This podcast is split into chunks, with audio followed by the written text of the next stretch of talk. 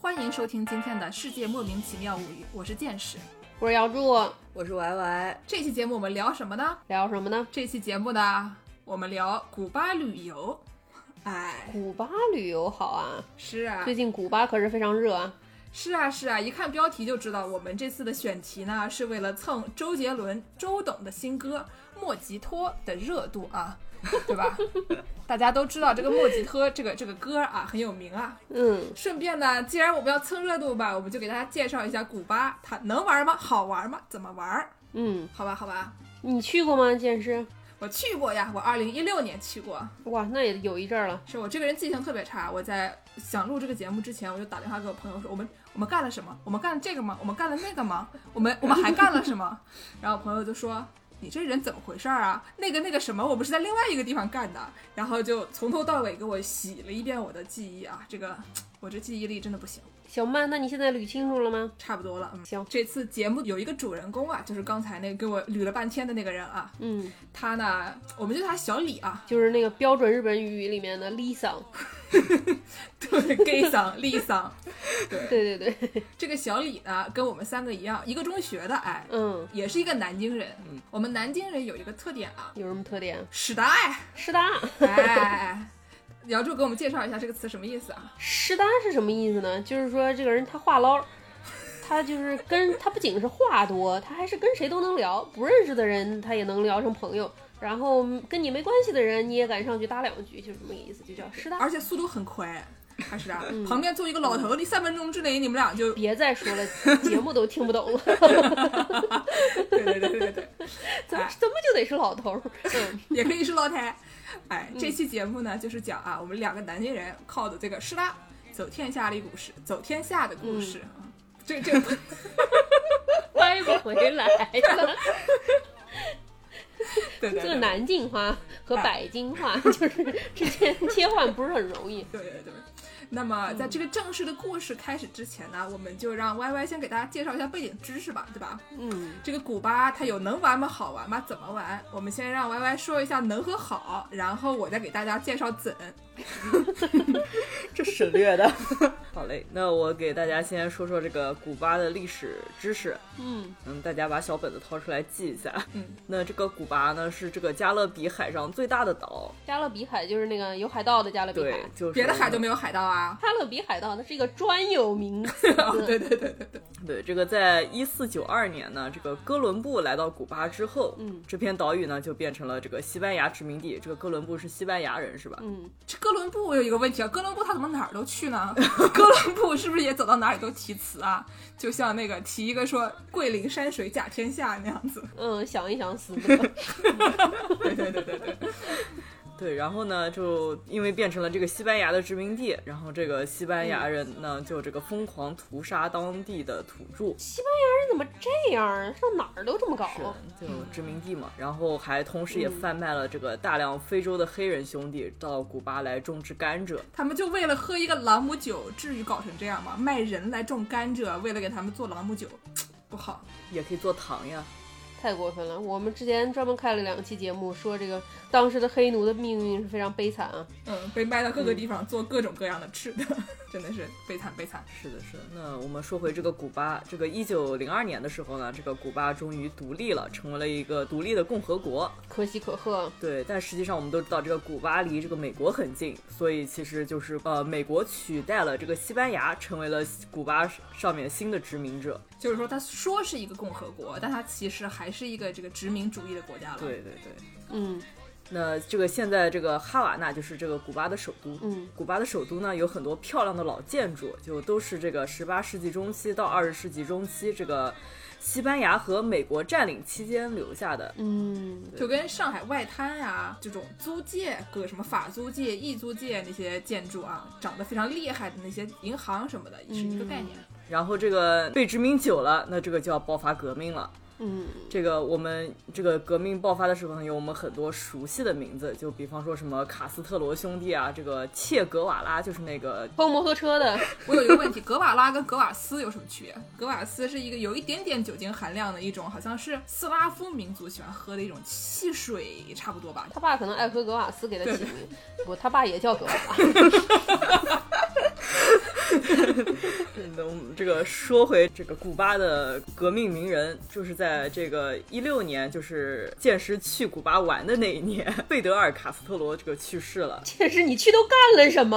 啊我们去的时候他刚死啊， 我我一去他就死了，然后然后大家都不敢蹦迪了，你知道吗？因为因为卡斯特罗死了，大家都想，哎呀，这个时候是不是不能蹦迪啊？嗯，但是过了两天，大家又蹦了起来， 那是为什么呢？因为大家随和。不是，我以为是因为另外一卡斯特罗又上来了呢。对对对对对，对，现在这个卡斯特罗呢叫劳尔·卡斯特罗，这个在国际上呢有这个古巴邓小平的称号，啊、 嗯，然后也在如火如荼的进行着改革。改革开放啊，啊，对对对。那去古巴要掌握哪些基本知识呢？嗯，就首先你要想，你这个签证需不需要？需不需要？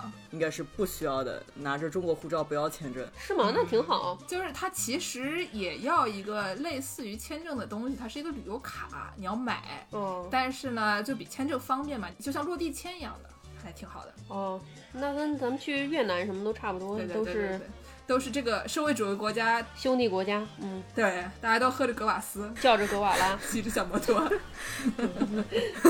然后呢，中国能飞去吗？中国是没有直飞航班的，你要在周边转机，就是要在这个墨西哥，就是离古巴比较近。美国有一段时间能转机，后来就是又有各种各样的政策，就是开了大概一年不到吧，我记得奥巴马末期的时候开了一年不到吧。嗯，对，然后通航了一阵儿。是佛罗里达那边可以飞，没有，我当时芝加哥直飞的，哦，那正好就是那段时间。对，纽约、芝加哥好多地方都能直飞。我们当时是在美国，然后一听说这古巴能去了，然后我们就开始啊、呃心思活络了，然后就去了啊。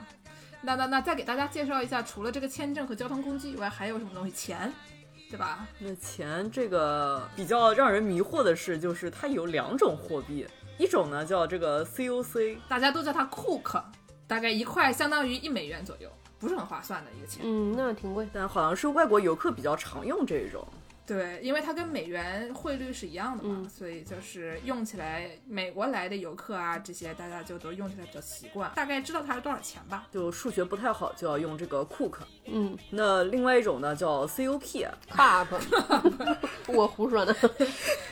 这个东西叫比嗯索啊，就是那个 P 嗯是拍索那个比索啊，就他们本地人用的这个钱。对对对，所以它是一个像国家指定货币一样的东西。嗯然后这个东西呢，它就比较便宜。然后如果你同样一个东西，比如说你同样买一个冰淇淋，你用 Cook 买，嗯它就会给你这个价钱搞得比较高；如果你用这个比索买，它就可以给你价钱搞得比较低。这么一种很不划算的一个汇率啊！这叫什么？专坑外地人。哎，对对对对对对对对对，对专坑外地人。而且你去那儿呢，就不像我们平时拿着一个什么银联卡上哪儿都能刷这种啊，对吧？谁拿银联卡啊？现在刷的是支付宝。啊，啊对，对不起，我这我都没有。那都是你扫我还是我扫你？ 对，就是咱们这个出去就这个钱随便花，但是这个嗯古巴呢，它比较麻烦你，那儿 ATM 是取不出来钱的，你得带着现嗯金去，那 ATM 能取出来什么呀？你的卡反正取不出来，他们的卡能取出来，嗯，就专坑外地人。专坑外地人。嗯，哎，所以呢，你就得带着现金去找一个那种换汇所，嗯然后把你的美金啊、欧元呀、人民币呀、人民币不知道能不能换啊，嗯，就把它兑成当地货币，嗯，所以就是比较麻烦，要而且还要排队，就是挺麻烦的。嗯，那我这人去哪儿旅游最关心的一个问题就是那儿吃什么？古巴它吃什么呀？古巴这个上世纪九十年代的时候，就物资比较匮乏，然后这个食物比较短缺。但在这个之后呢，那现在的古巴餐饮业是非常的蓬勃发展。然后我们也之前说，这个古巴是在这个加勒比海上，那除了海盗呢，还有海鲜，对吧？这差的有点远哈、 都有海嘛，对吧？海盗它也吃海鲜，有的时候海鲜也吃海 盗。说的对，说的对，对。说的对。这个海鲜呢就非常的便宜，然后也很值得一试。嗯，哎，剑师是真的吃过的，那个给大家介绍一下这个餐饮有什么特点。嗯，特点啊，两个词，嗯量大、咸。不是，那不是东北菜吗？不是你别黑东北菜啊，但是就是他们这个怎么说，量大实惠是一种我们这种社会主义国家的特色，对吧？就是人嗯实诚。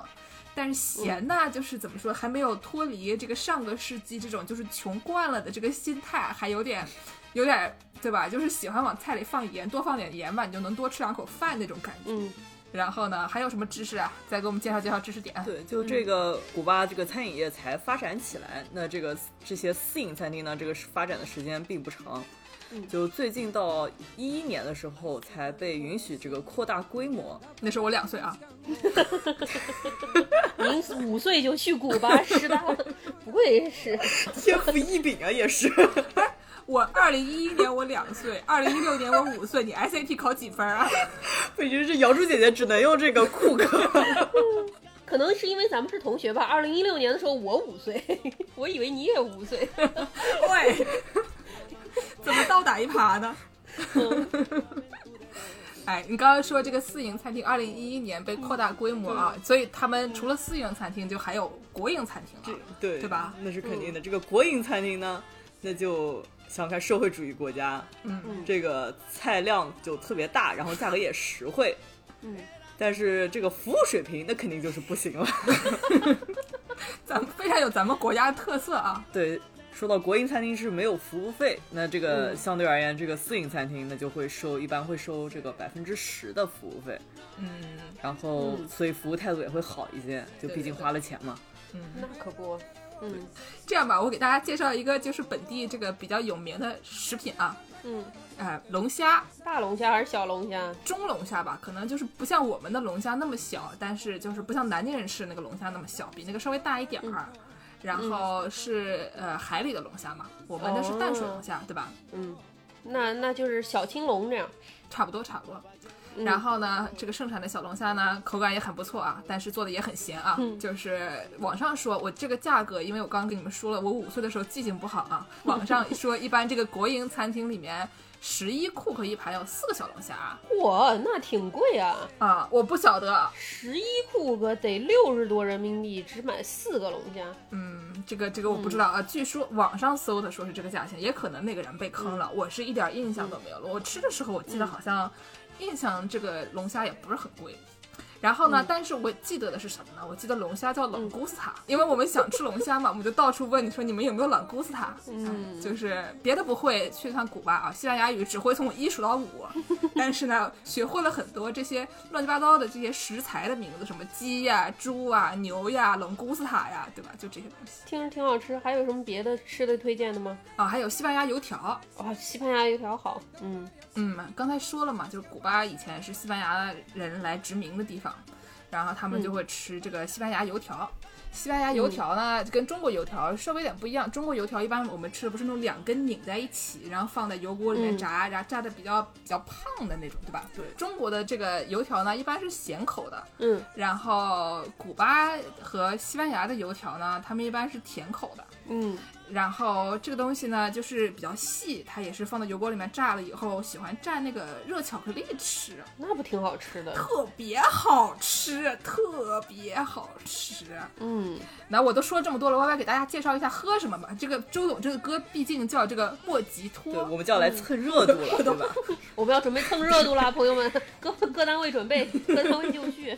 嗯对，这个我们就挺熟悉的，有一种酒叫朗姆酒，嗯然后它的这个著名产地之一呢就在古巴。嗯，因为刚才我们说了嘛，就是西班牙人卖了一堆，就是就是惨绝人寰的卖了一大堆黑人哥们儿跑到这儿来给他们种甘蔗，甘蔗种出来了以后呢，就可以做朗姆酒啊。就朗姆酒就是用甘蔗发酵做出来的。嗯那就所以很多古巴著名的这个鸡尾酒呢，都是拿这个朗姆酒来作为它的主要的酒精，然后来调制的。嗯那所以这个最近热度最高的呢，就是这个莫吉托了。那我们来让剑师再给大家示范一下这个莫吉托这个正确的西班牙读法。我给大家读一读啊，嗯它不念抹鸡托，它念某西托。嗯这个 J 呢要发 H 的音，就不能念嗯 J 的音。就像我们刚才之前说的这个耶稣啊，耶稣呢、嗯就是在英语里面念 Jesus，啊叫海苏，哎，对对对对对，西班牙里面念海 苏。所以呢，就是我们刚才讲的这个莫吉托，但是这个时候本来应该插入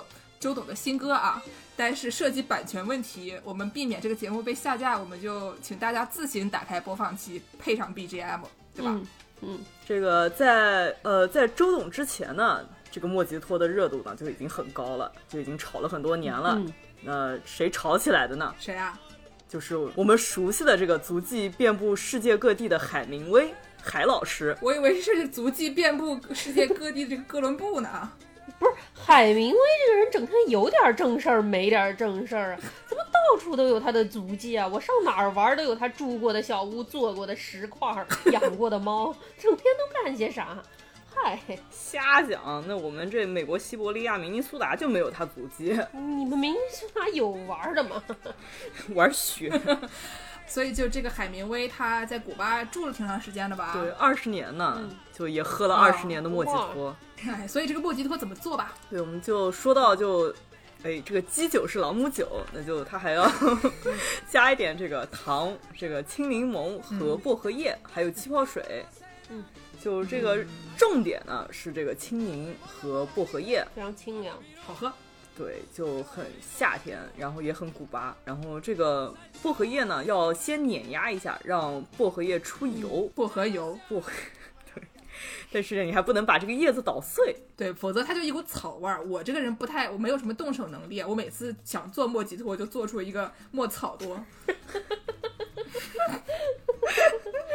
技术含量太高。对对对对，技术含量比较高啊。对，那我们像动手能力不强的同学呢，就像剑师这样对， 而且也不想喝带草味儿的酒，我们还可以尝试另外一种古巴鸡尾酒，叫自由古巴。有自由， 怎么自由呢？这个自由呢，就体现在了它这个酒里面有象征美国的可乐，真自由啊！不，这并不是因为有可乐啊， 这个是因为这个自由呢，是最早是呃古巴革命军战士饮用的，就充满了革命精神。红军过草地的时候喝这玩意儿吗，怪不得不喜欢草味儿， 天天都吃草皮儿。给大家喝点好的啊。那草味儿有草皮，那这个什么梗都能那这个战士呢，就肯定就除了除了这个弄草皮，肯定也就没有时间去碾薄荷叶了，对吧？ 他们都怎么弄呢？就像冲绳人那样特别随和的，把这个朗姆酒和青柠汁还有可乐就这么随便混一混，混在了一起，然后再加了一点这个革命精神，然后从此以后就是这个古巴的象征了。那那那就那这个朗姆酒，我们刚才知道它是一个这个甘蔗做的，它到底是一个它具体是个什么东西呢？就是朗姆酒它是个什么味儿呢？它我们大家介绍这个朗姆酒吧。我知道柯南里面，柯南里面那个黑衣组织有一个二号人物是吧？就是柯南里面有个朗姆酒，不是那个二把手啊， 那古巴人，对对对，嗯就这个朗姆酒呢，就之前我们也介绍过，就是跟甘蔗有关系，是这个甘蔗发酵制成的酒。嗯，对，那就除了甜呢，还有另外的功效，那就是跟福尔马林一样，具有这个防腐的功效。 这是不是就跟咱们喝白酒抵抗新冠病毒是一个道理啊？对对，嗯，往血管里打漂白水抵抗新冠病对对对毒，都是一个道你是理特。朗普吗？那既然它有防腐的功效呢，所以这个在十七世纪就有一个在海战中阵亡的中将叫尼尔森， 嗯，就他用这个朗姆酒福尔马林嗯，被泡着运回国的，就他在阵亡之后，哦，他阵亡了，然后他对要把它运回去，这国葬是吧？对然后就把它泡在嗯酒里面，然后为了避免它腐烂，是嗯也也是个道理，也也对行吧。就嗯，对，也毕行吧竟能治嗯新冠，那这个朗姆酒肯定也能防腐。啊是是是是是，然而，这个实际功效呢，其实我们也并不是很清楚，因为在运输途中，嗯这个酒嗯被水手们偷偷喝完了。哎呀，这这这这这让我想到一个事儿啊，我们嗯之前这个日料的那期节目啊，讲说一嗯个江户时期的卖鱼女。卖寿司嗯的时候、不小心在里面吐了，搅一搅它还能继续卖。哎呀， 这次这个酒里面混入了尸体，士兵们照样可以搅一搅继续喝啊。这古代人是真的随和对啊，，可能就跟那个拿蛇泡酒是一个道理吧，我觉得。人泡就这个也是有点厉害啊。我都说不出来。大家有记得就是要用福尔马林的时候，还是用福尔马林，就不要随便的加点什么朗姆酒啊，或者是可乐啊这种啊。嗯，避免被别人喝掉。加可乐是不行的， 加朗姆酒可能没喝完还能有点防腐效果，喝完了可能就没有了。对我记记得好像我听说过这故事，最后就是不光是酒没了，人也没了，不晓得人去哪儿了。这是一个猎奇故事，太恶心了，真的是药酒了，这是。太过分了，太过分了。嗯嗯，那那那最后吧，就是都已经说了这么多莫名其妙的事儿了，我们给大家介绍介绍这个旅游景点什么的吧。嗯嗯我介绍吧，反正就我去过啊，嗯，您说，但是其实其实也没有什么可介绍的，就是哈瓦那的景点啊，相比来说比较嗯集中，它都在这个老城附近，基本上您这个嗯腿儿着就能参观一遍。嗯然后呢，现在咱们大家不就是都没办法出门吗？这个这个嗯疫情还没结束呢，所以就是也没嗯办法真的出国，怎么办呢？你们嗯就凑合凑合看一遍周董的 MV 啊，基本上也就嗯八九不离十了。然后他还能坐上这个粉红色的小车车，然后像周董一样嗯穿一个粉红色的小衣服，看起来像个小公主一样蹦蹦跳跳的。真是这样吗？古巴的车就是像他的这个 MV 里面一样，就是开各种各样那种彩色的老爷车，很漂亮。嗯而且就是阳光很好，又在海边，然后就是饱和度很高，所以就是真的就跟那 MV 里差不多。MV 可能稍微加了点滤镜吧，但是嗯，十有八九就是那个样子。听着挺美。对，那还有什么别的可以玩呢？等会儿我给大家朗读一下这个哈瓦那著名景点啊。现在就先跟你嗯解释一下这个建筑风格，它其实我也不知道什么建筑风格，我也不是姚柱姐姐。就是它基本上就是一个那种西班牙巴洛克风格混合五十年来没钱修风格，就是这么一个，嗯对吧？就是看着挺漂亮，但是仔细看看好像塌了那种感觉，就是这么一个、嗯嗯这么一个风格啊。嗯，我给大家朗诵一下哈瓦那的著名景点啊。嗯，哈瓦那的著名景点有哈瓦那大剧院、哈瓦那别哈、普拉扎与耶哈、艾勒买雷贡大道、圣卡洛斯德卡拉瓦尼亚堡垒、圣萨尔瓦多德拉蓬堡垒、司马懿艾买提、铁木尔达瓦买提、阿佩阿旺静美。 一会儿要焦点访谈的，你这我是串到童年的 BGM 九十年代新闻联播去了。好好说，好好说，讲一讲你当时去都是怎么玩的呢？当时去啊，我们首先我们要讲一个这个背景知识啊，就是我和另外这位小李啊，我们两个有一个毛病，就是出门不爱查攻略，挺厉害，挺野。 就特挺野。然后呢，就是我们之前说是想去古巴，是都临时听说啊，这个就是当时奥巴马政府说要。通航了，就是有直飞航班可以去古巴了。然后我们就想嗯网上搜搜看，这机票挺便宜，然后就买了个机票。嗯然后就是也没没没几天，就是看看挺便嗯宜，就买了一个可能一个星期以后的机票吧，然后就去就准备要去了。然后呢，去的之前我们也知道啊，古巴没网，但是呢，因为他们没网嘛，所以网上的这些订房的选项其实没有那么多。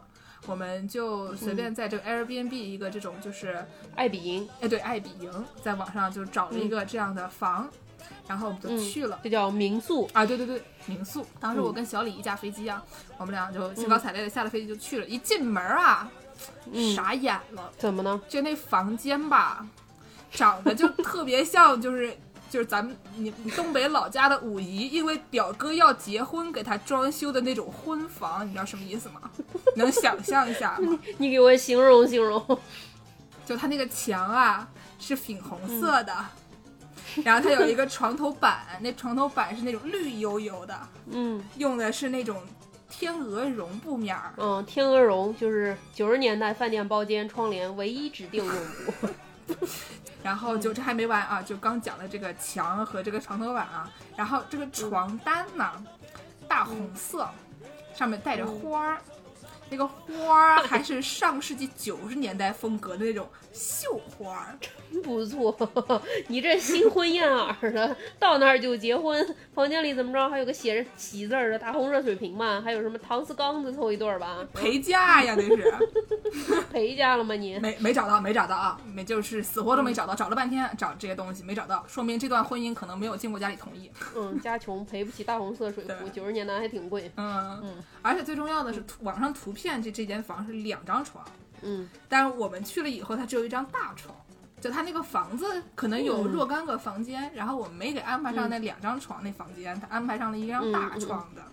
就我和小李啊，我们俩一男一女啊，关系再嗯好，一张大床也有点男女授受不亲吧，这个还是比较尴尬的。嗯，所以呢，第二天我们就赶紧退房，就进城找别的房去了。当时这个退还比较方便，这个是可以随嗯时退，他也没说什么罚款，就还挺好的。那挺好。嗯，但是找房这个事儿呢，就不像咱们在美国说上一个什么网啊。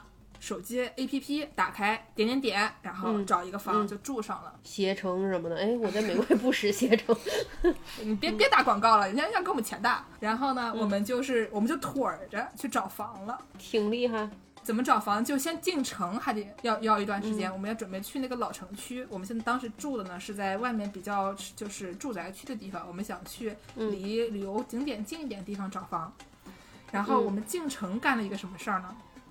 就是房东他有一个小摩托，小小的突突突，嗯然后呢，他先把我驮上他的小摩托，我坐他后面，嗯他把我突突突突突嗯开到一个大街上，把我放下来，然后房东突突突突突突开回去，接上小李，小李坐他屁股后面抱着他啊，嗯然后就突突突突突突又开到那个大街上，把我们俩丢在那儿，嗯，然后房东突突突突突突开回家 了。是一个熊瞎子掰玉米的概念。 对对对对，哎嗯，然后呢，下面你要做什么呢？房东告诉我们啊，你就在大街上嗯举着一个 peso 的那个一块钱，就在天上挥，就在天上挥，挥到有一个小面包停下来为止。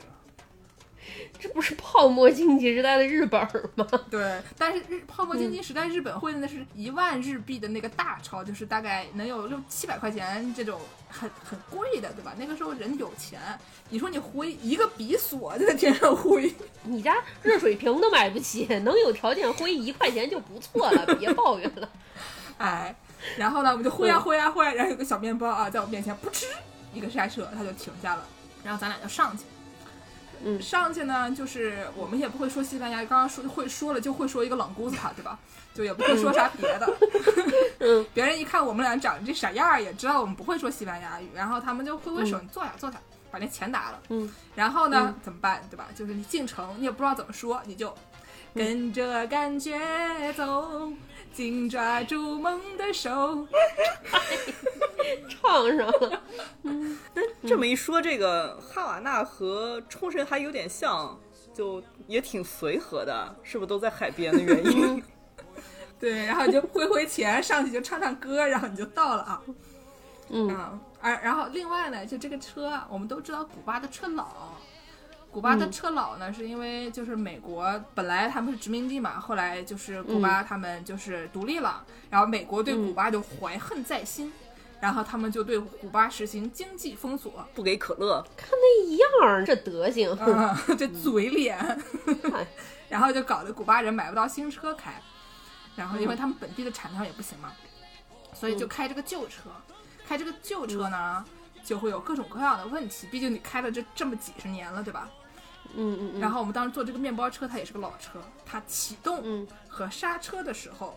门呢就会顺着这个惯性开开关关，嚯，一刹车，呲溜，门开嗯了。那就正好停下来看风景呀。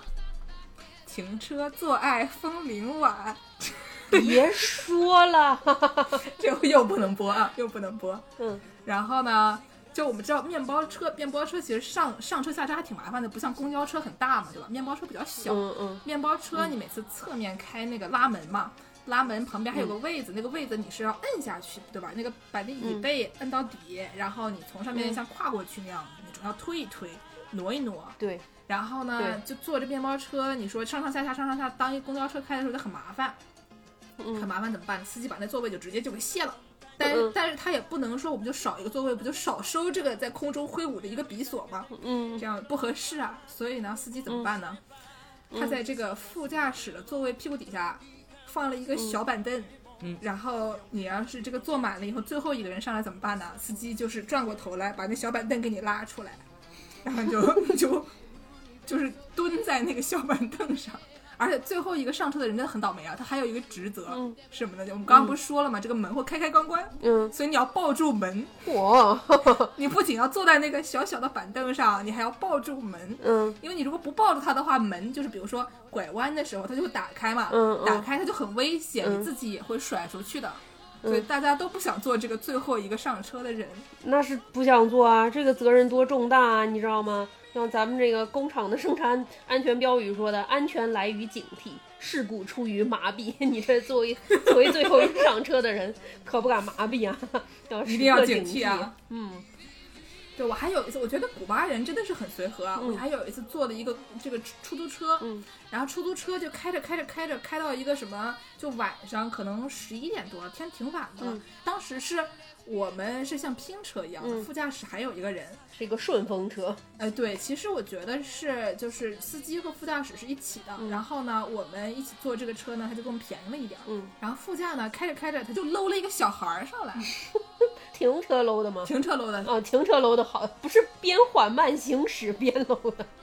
我再说一遍啊，安全来于警惕，事故出于麻痹啊，朋友们。小孩不能落楼。对对对，然后他就搂了一个孩子上来，然后我们当时的反应就是，古巴的报警电话是多少？但是呢，我们就看那孩子笑眯眯的，就跟那司机和这个副驾两个人就聊了起来。但是我们也听不懂啊，我们只能听得懂朗古萨嘛。 那是没聊龙虾了。对对对，所以呢，就是我们就继续慢慢开，开了一会儿，啊到了一个什么店门门口啊，那个副驾就笑眯眯的把孩子放下去， 然后那孩子就回家了。 我觉得可能是这小孩儿啊，晚上十一点钟还不回家，在外面玩儿，然后就被可能被什么叔叔看到了，然后叔叔想说。大老晚的还不回家睡觉，天天在外面玩什么玩？就把这门一开啊，搂进来一个孩子，然后把门一关，开开开开到他家门口，给他堆进去啊，你回去睡觉这么一个概念。啊听起来民风非常淳朴。随和是，但是我现在也不晓得他们那儿的这个报警电话是多 少。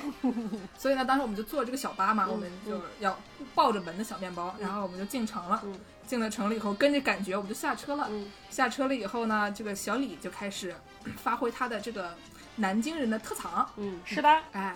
然后呢，就是古巴嘛，他们就是那种墙上写着 “casa”，就是房间的那个意思，就是客栈。嗯，然后小李他就挨家挨户嗯敲门进去问，嗯挨家挨户敲门进去 问，这个南京话实在是太容易带跑了，就问人家说你有空房吗？嗯但是刚才我们不是说了吗？我们只会说个冷姑撒，这个说西班牙语的水平非常差， 嗯对吧？然后我就会说一个您好，再见，啊您里边请，啊三杯鸡。鸡最好吃， 这我也会。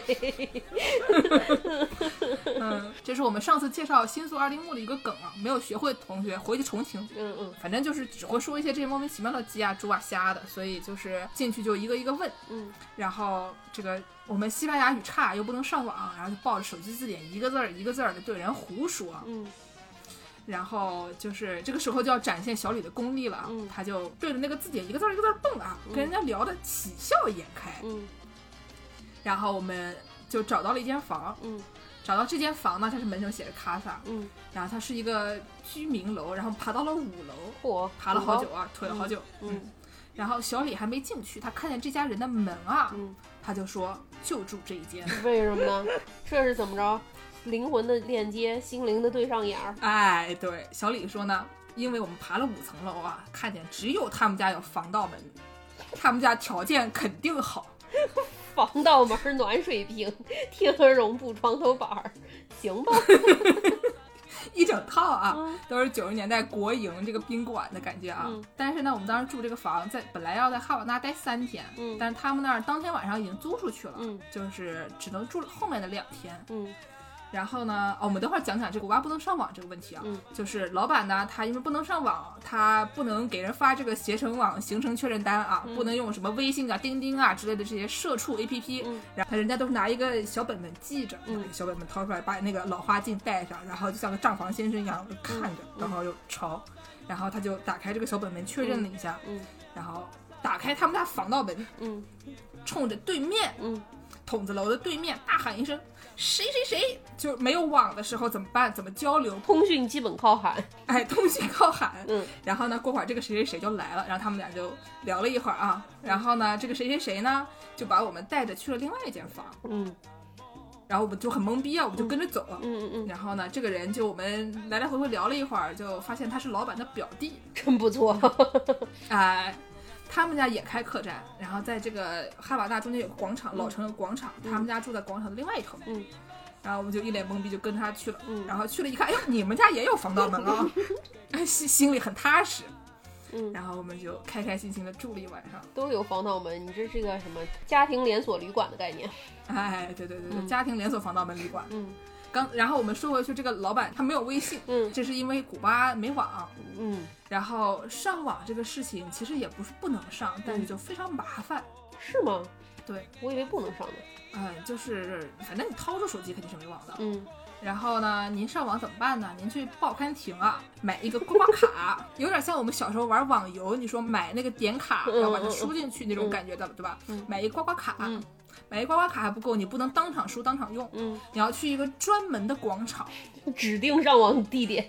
指定上网广场，嗯哎，输入这刮刮卡上密码，嗯然后你就听见一阵那个拨号上网的声音啊，滋当当当当当当当那个声儿啊，没有没有没有没有，反正呢就是说说它是拨号上网的意思，是因为它网速很慢，嗯然后信号不好，嗯然后总之如果你在国外，比如说经过一广场嗯啊，看到好多小年轻蹲在地上玩手机，然后有的时候还把手伸得老高，在地上挥啊，想找信号 啊，那这个地方应该有网，这应该就是一个那种政府指定上网地点。嗯然后呢，古巴还有一个笑点是什么呢？他们没网嘛，嗯所以就有点像是两千年左右的时候，就中国也有这个阶嗯段啊，就是买手机的时候会让老板给你装 APP，装各种线下也能用的什么游戏呀、嗯，什么什么金山词霸呀， 什么的，贪吃蛇啊。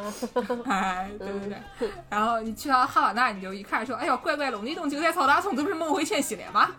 嗯，就是一看就两千年左右的事情发生了，梦回千禧年啊。 嗯然后他们现在还会卖这种装满盗版电视的硬盘，哦，VCD 是吗？